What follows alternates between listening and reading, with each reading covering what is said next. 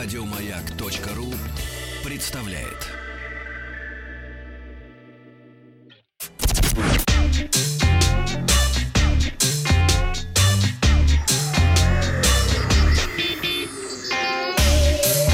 Страна транзистория.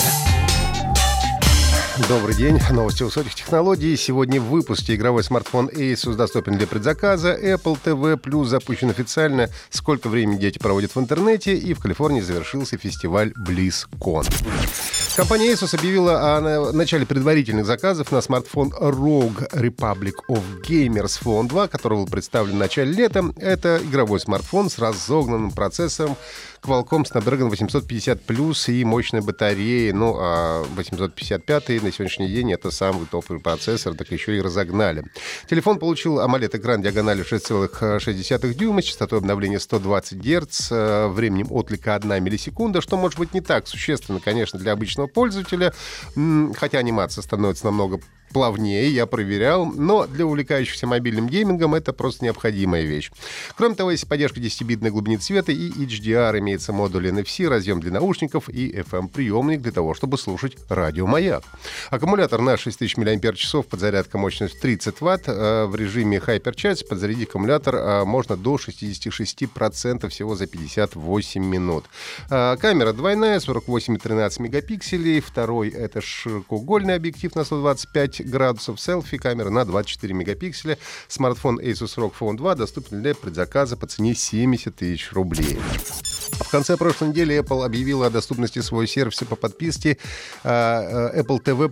Э, подписка на Apple TV позволяет смотреть контент э, Apple Originals без рекламы в приложении Apple TV, которое есть на iPhone, iPad, Apple TV, iPod Touch и Mac. Сервис Apple TV также доступен через приложение Apple TV на некоторых смарт-телевизорах Samsung. Уже сейчас можно посмотреть такие сериалы, как «Утреннее шоу», «Видеть» и «Ради всего человечества». Для каждого из них выпущено по три серии, и новые будут появляться каждую пятницу. Все эпизоды сериала Диккенсона, а также детские семейные телешоу «Помощники», «Снупи в космосе», «Послание призрака» тоже уже доступны. В ближайшие месяцы Apple представит новый эксклюзивный контент. Это сериалы «Дом с прислугой» появится 28 ноября, по правде говоря, 6 декабря, и «Маленькая Америка», фильмы «Хал» и «Банкир». Стоимость подписки 199 рублей в месяц или бесплатно при покупке нового устройства Apple, либо при подписке на тарифный план Apple Music для студентов. Согласно, согласно данным а, нового опроса лаборатории Касперского, 55% российских родителей считают, что их дети проводят слишком много времени в интернете.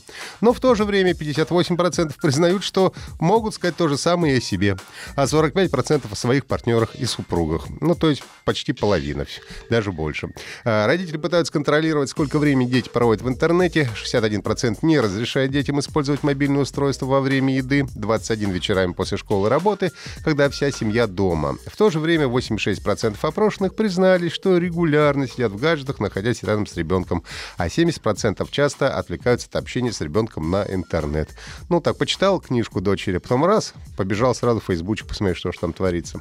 Три четверти респондентов, это 77%, уверены, что младшие члены семьи хорошо осведомлены об онлайн-опасностях и знают, как их избежать, а, при том, что речь шла о детях в возрасте от 7 до 12 лет.